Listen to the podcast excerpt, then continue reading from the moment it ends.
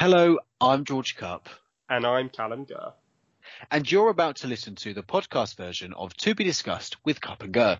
Please note that this is a podcast, so it's not a live broadcast. So please do not try to vote in any of the polls or send in messages to any of our discussions, as your message will not be registered, but you may still be charged. Also, please note that not all of the opinions expressed in this podcast are our actual opinions, but may be expressed to create a better discussion. Anyway, enjoy the podcast and don't miss our live broadcast every Sunday on Wizard Radio Station.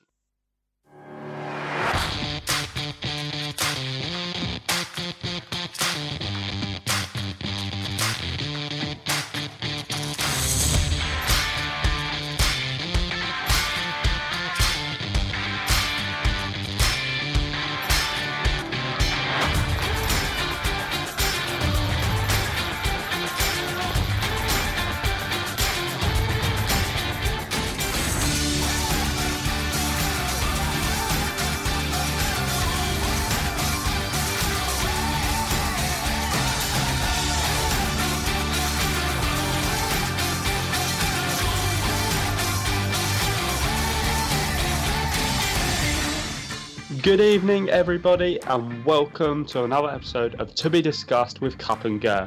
My name is Callum Gurr, and I'll be joined by my co host and political opposite, George Cup. Hello, everyone. This evening, Callum and I will prove to you that you can have impassioned debates whilst holding vastly different opinions without falling out at the end of the night. So, tonight we will be discussing the following Are you concerned about the coronavirus? Which of these best describes how you felt when Brexit Day struck?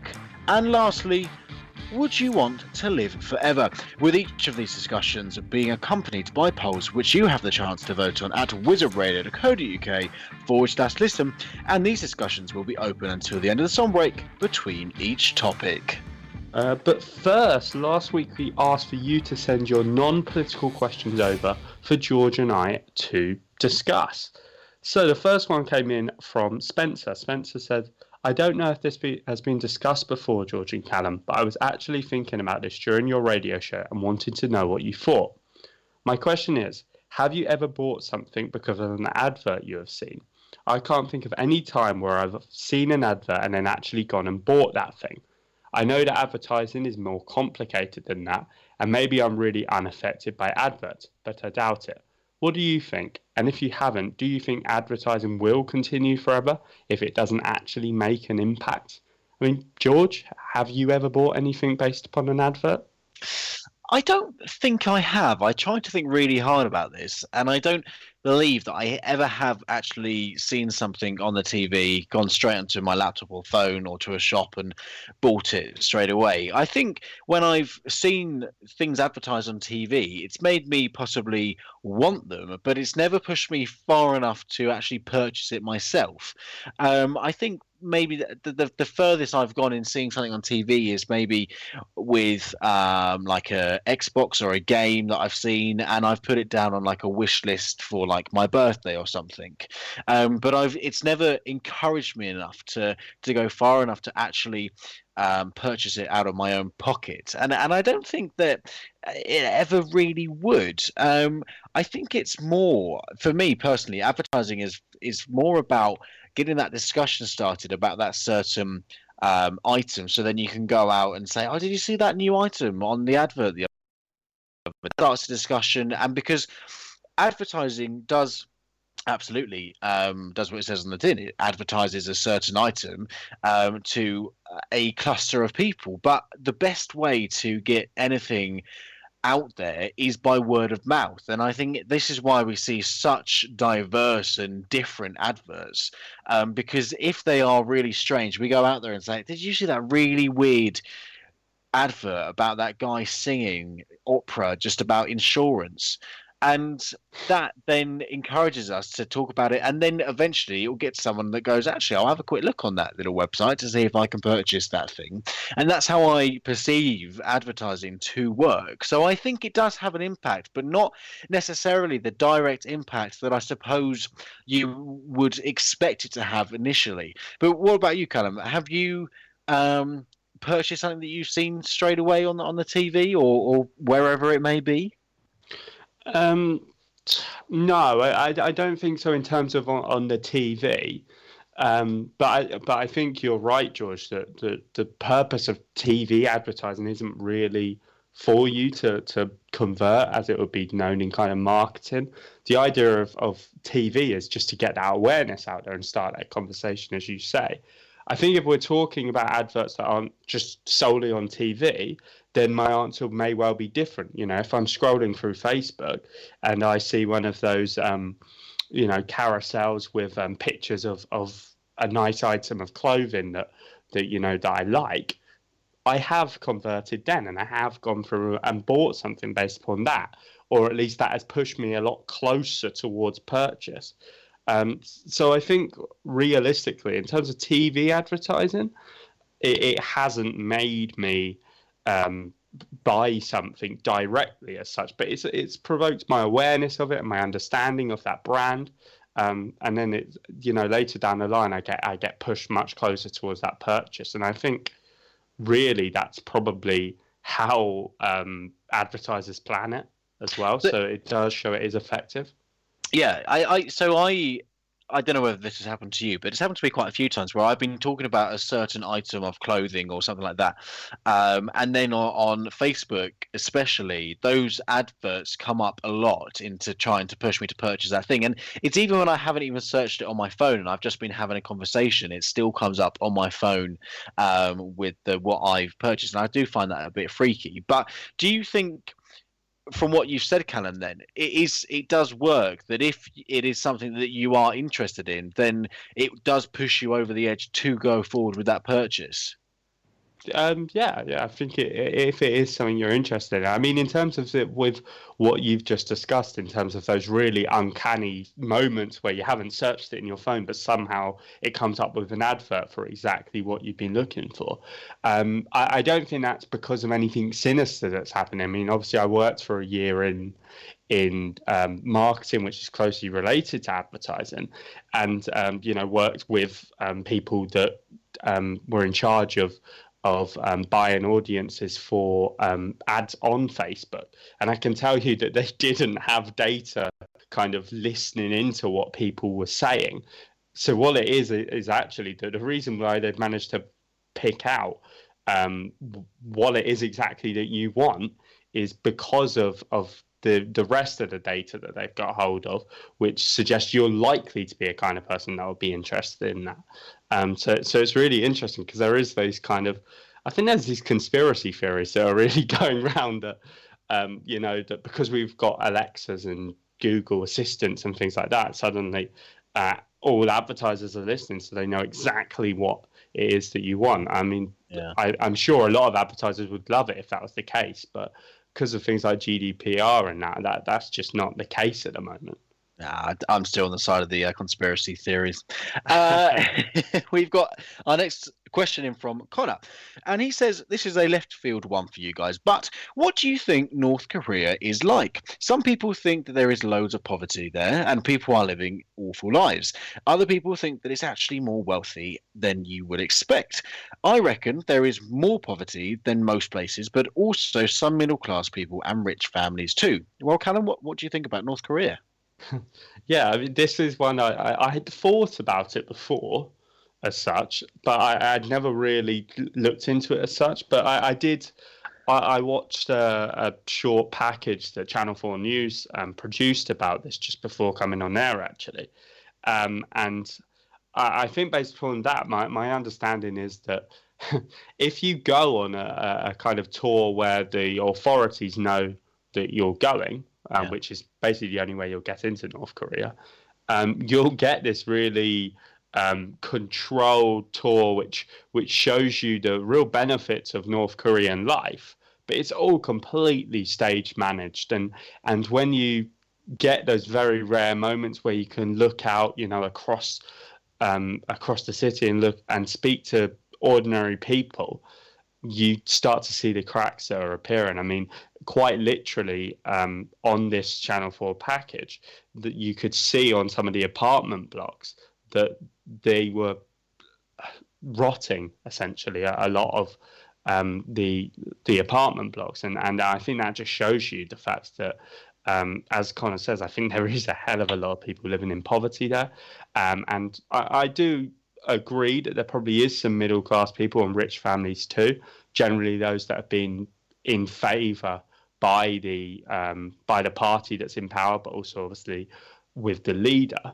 Um, but I think that's a really small number of people in comparison to, in a Western context, really the middle class dominates now. But I think it's a really small amount of people, and there probably is as much poverty as what you might expect. I think in North Korea, it's just that sometimes I think they're brainwashed a little bit into not really kicking up a fuss where you and I might well do. I mean, what do you think, George?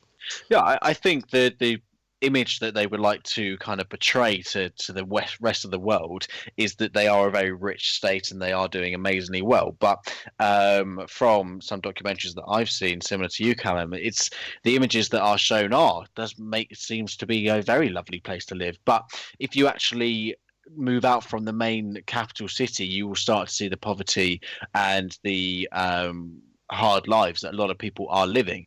Um, and I mean, technically, North Korea kind of is a communist state. Um, so if we're going on those lines of the ideology of communism, then everyone should be equal of wealth.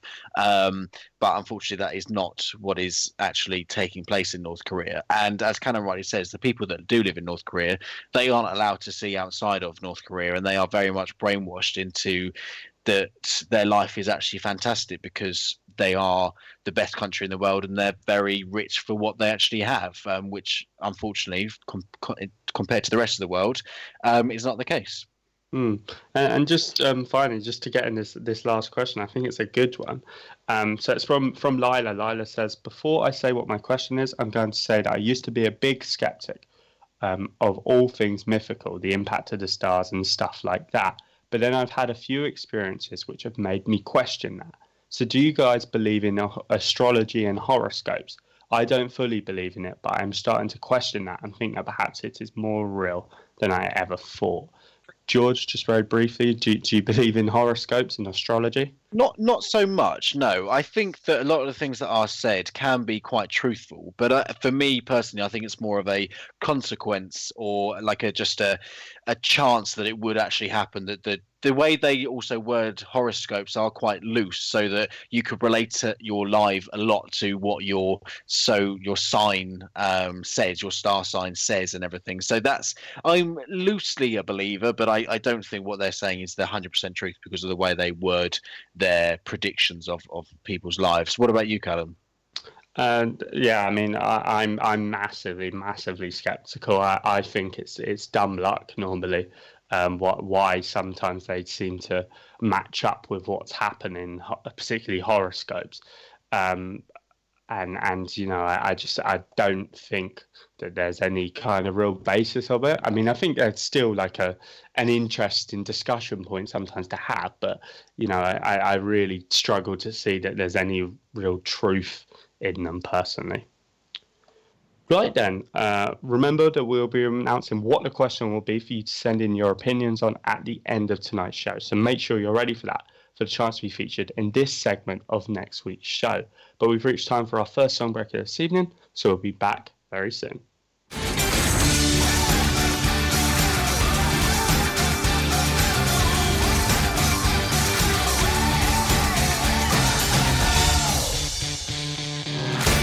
Hello and welcome back to To Be Discussed. Let's move on to our second discussion of this evening. We're asking Are you concerned about the coronavirus? So, on the 31st of December 2019, the World Health Organization was informed of a cluster of cases of an unknown flu detected in Wuhan, uh, in China. On the 12th of January 2020, it was announced that a novel coronavirus had been identified in samples obtained from cases.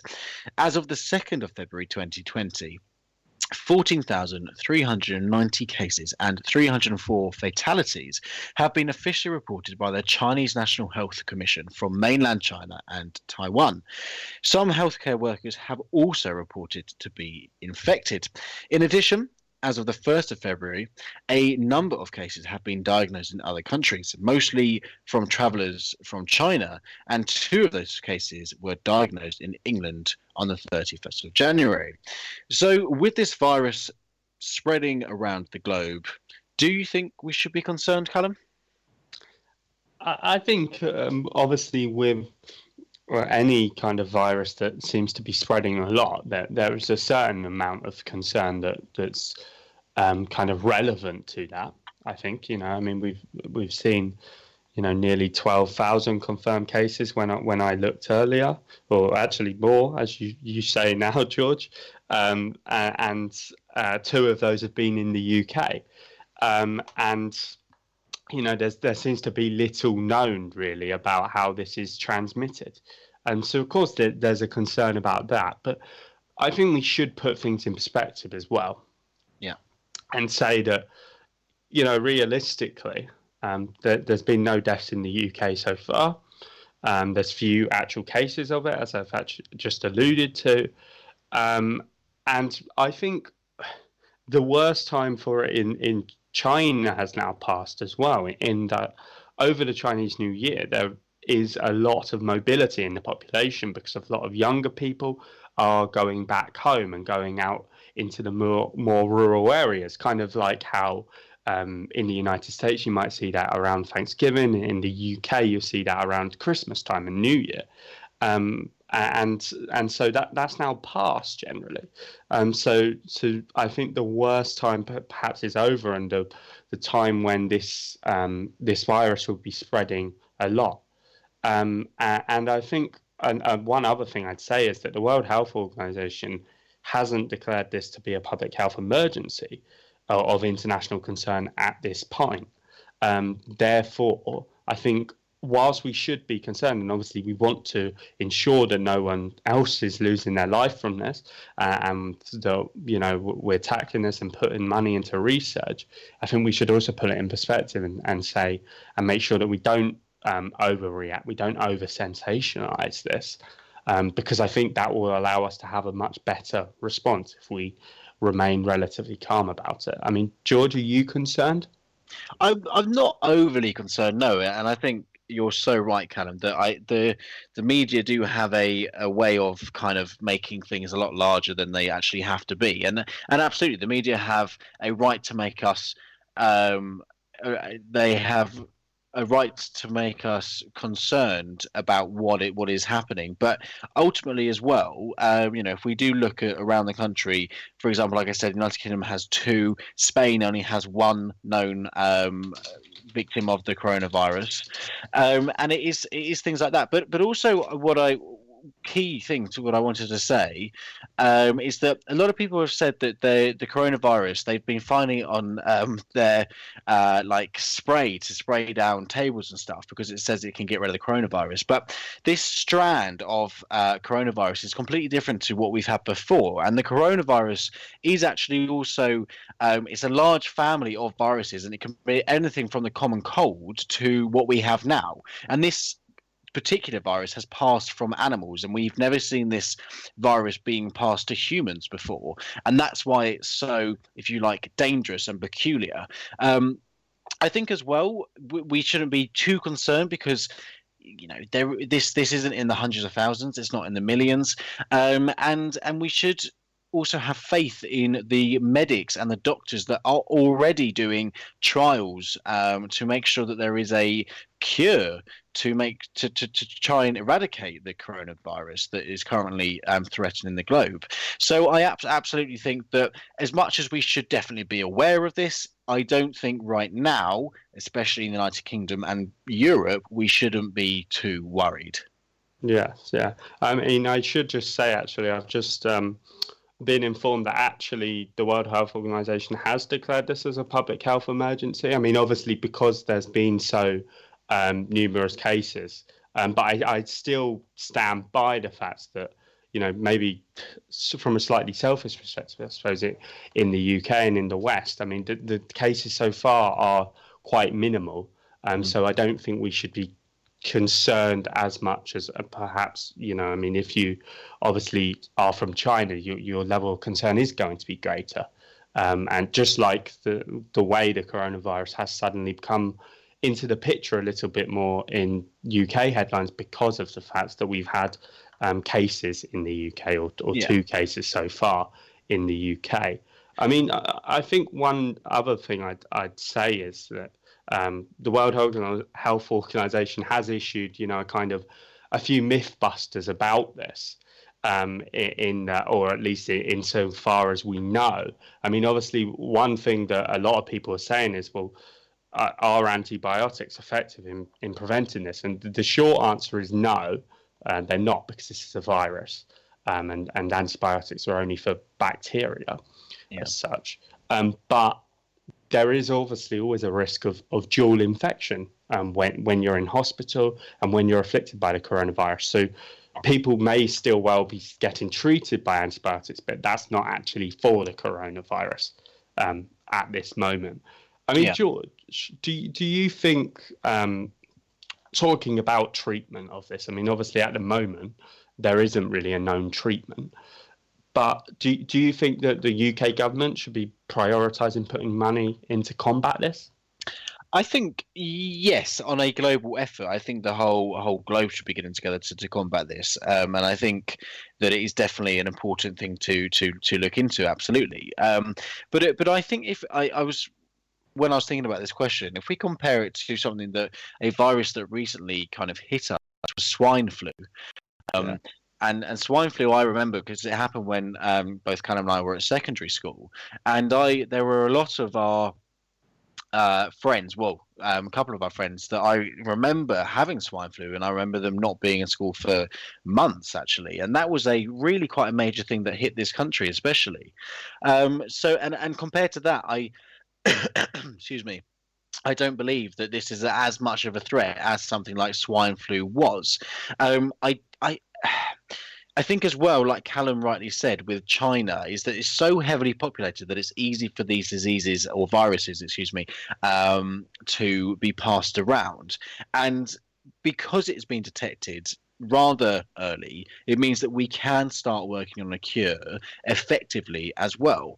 Um, and I and I think that now the um, WHO has declared this as um, a health emergency countries like our own um, will definitely be fighting the efforts to make sure that we can defeat this. Um, do you think, Callum, that this is just a kind of example that as the human race, we aren't um, kind of, we, we are still in a world that can kill us off. And I don't mean to be so kind of blunt about it, but that there are still things out there that we technically haven't so much discovered, as it were, that could still kill us. And do you think because of that we have to be more aware of our surroundings, or do you think that it's just something that will come and go and we'll just get back onto our normal day lives? Uh, so, in this um, question, I, I think. Um, yes, it is. It does obviously show that we we're at massive risk always, um, and that there are some stuff that we don't know really that that could well come and and pose a threat um, to the human race. Mm. But I do also think, um, you know, we, we have to look at these and, and we, we have to, as you say, George, almost try and live our daily lives. Um, you know, you can't be completely um, affected to, by this and you can't let things come to a halt.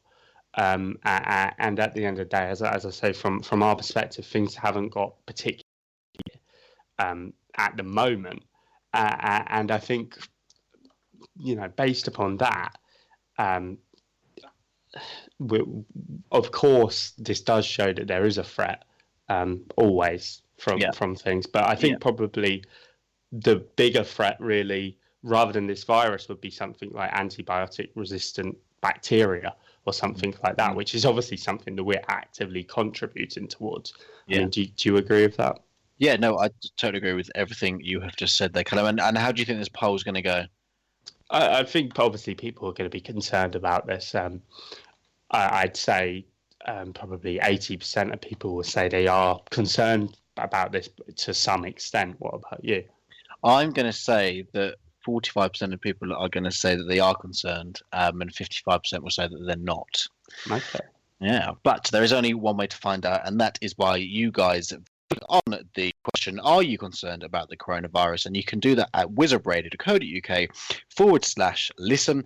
Um, and we'll be back after this song break.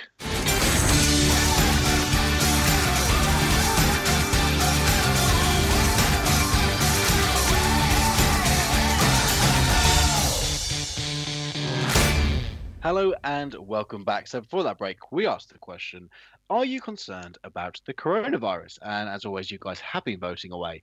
And the results are so 57% of you said yes, you are concerned, and 43% of you said no, you're not. So, Callum, I said 45% would say no, so I was right.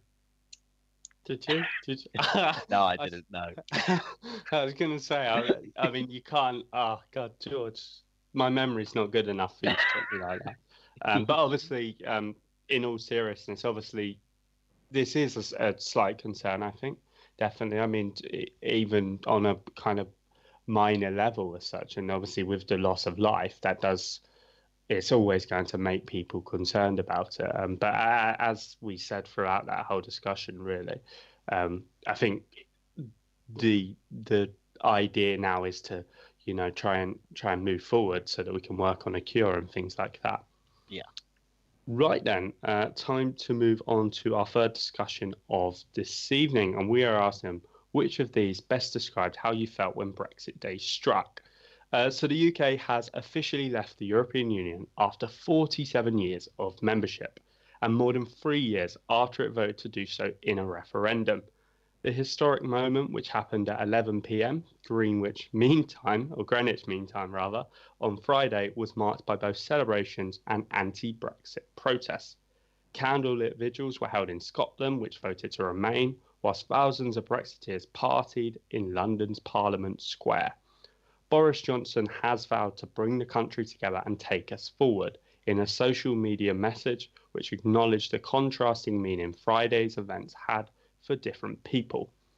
But how did the to be discussed community feel about what has been dubbed Brexit Day?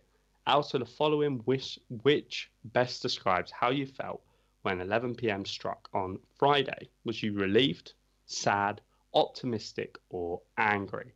I mean, George, I, I could mm-hmm. probably take a stab at which one you most felt, but which best summarizes how you felt? Um, it, it, it's it's between relieved and optimistic, to be honest with you. Um, I think right at 11 p.m. I was relieved, um, and now I'm feeling rather optimistic. Um, I I will be very honest, and as sad as it might sound, when 11 p.m. struck, I was a little bit emotional. Um, because I don't know, I, I just was a little bit emotional, um, and I'm sure many people were emotional for completely the opposite reason um, of why I was emotional.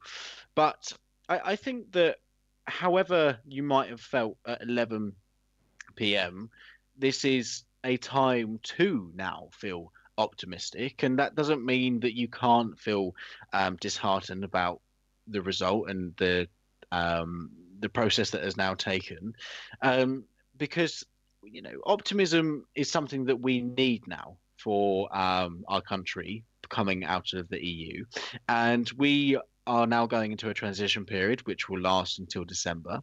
And you know, on December we will either come out with a good deal from um, the EU in terms of trade deals, like a Canada-based trade deal, or um, as Johnson has already said, he will come out on a kind of Australian-based trade deal, which is um, similar times of like um, we would respect certain food um, processes and stuff and, and wine health restrictions to make sure we could still trade at a very basic level, but essentially it would be a no trade, uh, sorry, a no deal we would still come out with. Um, so, yeah, I, I, absolutely think I was very relieved um, because it's something that I've campaigned for for a long time. It's something that got me into politics it's something that I have waited for for a very long time. Um, I'm happy that we have got out with um, the withdrawal agreement and not with no deal um, at this moment. And I feel very optimistic about what this country can do and what we can become as well outside of the EU, and by ensuring that we keep a good relationship with our EU partners as well. Um, Callum, as as it is widely known by our um, to be discussed community, as you like to call them, um, you are a Remoaner, and you did vote Remain. So ch- try and give some context to those like myself that did vote to leave, what it was like as a um, Remainer on uh, the 31st of January. What was it like sitting there at 11 p.m.? Well, I mean, I was, I had a, a coach journey from hell uh, actually at um, well, it was it was a little before 11 p.m. In all fairness, we were off the coach by then. But but on Brexit Day, I, I had a coach journey from hell where I was I was stuck um, with someone who had just thrown up on the coach, and you could just smell it for oh. about two, two hours. Um, and you know, I'm not saying there's anything symbolic about that, George, but there definitely is. Uh, no, I, I, mean, in, in all seriousness, um, I did feel sad. I'm, I'm not going to lie. Uh, obviously, as has been on record, you know, I, I wanted to remain. I voted to remain, um, and I was um, kind of loosely, I suppose, part of that second referendum campaign as such. Mm. Um, so, so I was sad um, to to see our membership gone, um, and, and when I saw the MEPs with very warm words to say about the United Kingdom, um, and singing Auld Lang Syne as well uh, after the parliamentary vote on Wednesday, I think it was. Um, you know that that did um, make me choke up a little bit, I suppose. But also, I did feel a slight tinge of a relief, I think, as well, in that for for a very very long time, our politics has been dictated by Brexit, and and the only show in town really is talking about Brexit, or it has been.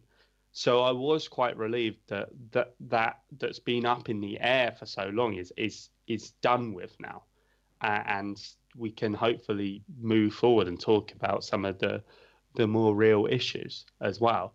So so I suppose in a sense that also leads me to a slight tinge of optimism.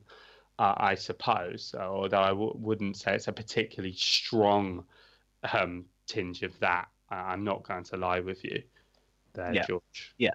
I mean, I, th- I think the what is quite interesting is, is I saw um, the other day that the those that were once called Remoaners are now referred to as rejoiners. Yeah. Um, because obviously we can't remain anymore. If we were to um, decide that we wanted to go back, we would actually have to go through uh, the joining process again and probably actually join the euro as well. So on those kind of on that context, would you now class yourself as a rejoiner on the grounds that we would probably have to join the euro? Uh, no, I wouldn't class myself as a rejoiner at the moment. I, I wouldn't rule out the fact that maybe rejoining should be something we pursue, but I think we have to give Brexit a chance now to work. Um, and we we have to move forward and accept the fact that um, you know people have now twice voted through some way um, for, for for Brexit to happen, and with a fa- with it fairly clear this time what was going to happen. Uh, I hope that um, I mean the the kind of indication from um, the Conservatives from Boris Johnson was that we would be pursuing a deal that's fairly closely aligned with the EU, um, kind of Canada style, as you say. I, I, do hope that that is what happens, but we have to give it a chance now, I think, and we, we can't suddenly throw our toys out of the pram and say we're rejoiners now. And also, um, I mean, there's a very practical issue of the fact that I, I very much don't want us to join the euro, um, and I think the vast majority of the population would agree with that as well. Mm-hmm. And and do you think now because um, Le Pen, the uh, French politician, she has already stood on the platform saying that she will uh, now push for France to leave the European Union. Do you think now we have essentially left, we will now see other countries try and follow in our footsteps? I think we will see how it goes with with our country. I mean, obviously, our country I think is always going to be a special case anyway. I mean, France is obviously a, a fairly a big nation as well, but um, the United Kingdom has a population of 60 million, 65 million people. Mm. You know, that, I mean, w- we always were going to be capable of being independent from the European Union and eventually still doing okay. Um, whereas if we look at some of the smaller countries within the EU, that that's more difficult. I'm not saying it's impossible, um, but we have to look at you know there is a a, a difference there, I think. But I, I mean, I, I think we this probably won't be the last referendum we see on an EU country's membership, and it probably won't be the last country that leaves. But also, um, we probably will see some more ones join eventually as well. So it's kind of swings and roundabouts. I don't think this is the imminent death of the European Union, but I, I guess we'll have to see. I mean, really briefly, George, do, do you think it's the death of the EU? No, not yet. Um, I think it will happen in the next uh, 20 to 50 years, but right now I don't think it will be the death of the EU. Absolutely not. And uh, which, what do you think is going to come out on top in terms of how people felt?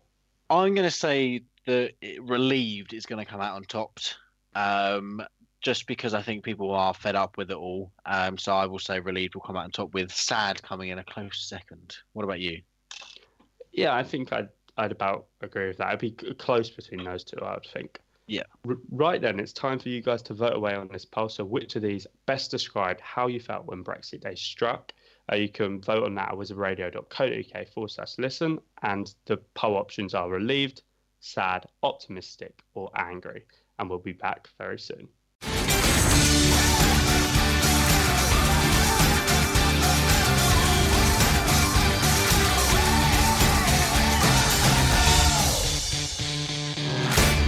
Hello and welcome back. So before the break, we asked which of these best described how you felt when Brexit Day struck.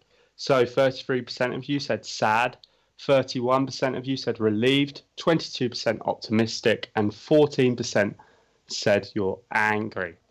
So George, I mean, obviously that's the majority of people um, say, saying that they're sad, or at least a, a, a, big percentage of people saying they're sad. I mean, what, what what kind of message can you you send to that as as obviously a Brexiteer who is relatively optimistic based upon this result to kind of ease put their mind at ease a little bit? I think um, to those that are sad, I would say that I absolutely do sympathise with you. The the fact that you know we are leaving something that you potentially didn't vote for or vote um, in, but look, this is a new dawn for Britain, um, the United Kingdom, and, and, I think if we all come together and, and support what has been voted for, we can make a success of this. And um, as I said earlier, we can absolutely keep your sadness and and your um, kind of feelings around what's happened, but also try and be optimistic for our future because if we are all optimistic together, then we can make a success of this. Right, okay, let's move on to our fourth discussion of this evening. And we're asking Would you want to live forever? So, the average life expectancy for those of us that live in the UK is around 81 years. Now, a lot of people will be very happy to live into their 80s, but what if you could live longer than that and one day celebrate your 1000th birthday? Callum, does that interest you? Uh, to a certain extent, because I think you, you always say life's too short, don't you? And and there's not so much that problem if you're living forever. But I, I do think that there's something really important about the fact that living is a kind of finite thing. Um, and I think that it means that sometimes you seize opportunities that you otherwise wouldn't. You want to improve yourself really quickly as a person because of that, um, because because we don't um, live forever.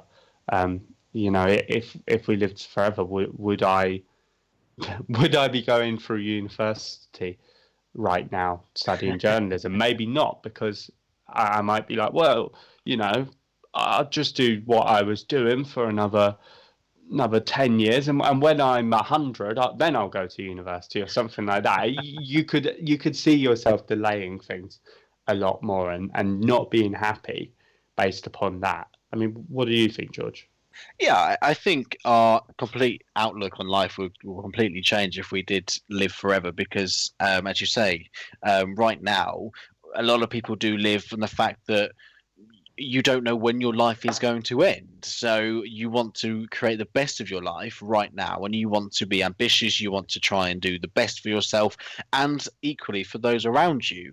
Um, and if you live forever, then I think you would be rather lazy um, and not be so much in a hurry with your life, and just be like, "Nah, I'm I'm all right. You know, I can do that when I'm 50 or whatever." Um, and as much as it would be amazing to see the world develop around us uh, by living forever, ultimately, as well, if we think of it in, in practical terms, the world would never be able to actually um, allow any of us to live that long because it just wouldn't have the capacity to take us um, mm. if we all lived forever. Um, and and ultimately, you know, the the whole life cycle element. If we go back to the basic natural kind of nature um, rules of that, we have to kind of live and and die and let the next generation carry on. And I, I know that's a really kind of dark way to look at things, but it ultimately is why we were put on this planet to to to survive as a species, but to to, to reproduce and then die to allow um, our children to, to carry on. And I, as much as I think as an idea, I would never say no to living forever. When you get to a certain stage in life, I do believe that there are a lot of people that just think, oh, do you know what? I've had a fantastic life and I are, am ready to to leave this world now. Um, and and I, you see that in a lot of older people. Um, they get to a point where they do give up because they feel they've had a fantastic life and, and they want to now move on. Um, and you would never be able to have that sense of release, I suppose. Um, and you know, the only reason I would want to live forever if I, if I was someone like Doctor Who, um, and I could like time travel around because you know Doctor Who was however many years old, um, and that would be the only thing I would do. Um, but yeah, no, I think in in reality I wouldn't want to live forever at all. Um, do you, do you think there are like some what if you could live forever, Callum? Yes. What would be your kind of main things you would do? Would you do everything on a bucket list? Oh, I suppose, but it, it isn't the very concept of a bucket list tied to the fact that you do die because it's things to do before you die, isn't it? Yeah. Um, but yes, I, I, suppose. I mean, the thing is, you'd be able to like save up a lot more money to go and do these really cool things, and so, so I suppose, uh, yes, I, I, I, would want to do the things that are on my bucket list, despite the fact that I'm not going to die. I mean, is that what you'd want to do as well? Yeah, I, I absolutely would. I would at least spend 10 years in every single country on the planet, I think. Just so that I could sound interesting, actually. Yeah, yeah, I know. We I am live together. What? nah, I couldn't stand you for that long, George. Blimey. No, a, a week of holidays enough, Callum. Yes, yeah. um, right, so it is now time for you guys to vote on this question. Would you want to live forever? And you can do that at wizardradio.co.uk forward slash listen. Uh, and we'll be back after this song break.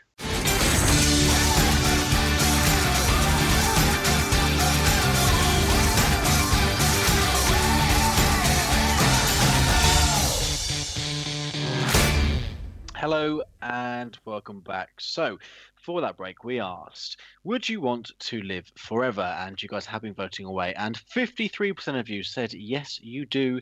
And 47% of you said, No, you don't. Well, Callum, I think I, I must admit, I am surprised by that result. Yeah, I thought the um, the no would come out on top of that, to be honest. Um, but I mean, I guess obviously it would be a, a really amazing thing in, in theory, I suppose, living forever. I just think it would take some of the, the beauty out of life, as it were. God, wow. Lovely. Thanks, right, okay, so thanks for listening to To Be Discussed with Gurr. We do really hope you have enjoyed this episode. So, as mentioned earlier, for the first segment of next week's show, we'd like you to send in your answers to the following question What policies should the government implement to help you get onto the housing ladder? You can send in those opinions by email to station at wizardradio.co.uk or through Twitter, that's at wizradio. So remember that question is what policy should the government implement to help you get onto the housing ladder? and we're looking forward to hearing those next week. But it's now time for George and I to say ciao for now. So I've been the not living forever Callum Gurr. And I've been the, nah, I might live forever, George Cup. Thanks very much for listening, everybody. We'll be back next week at the same time and the same place for another episode of To Be Discussed.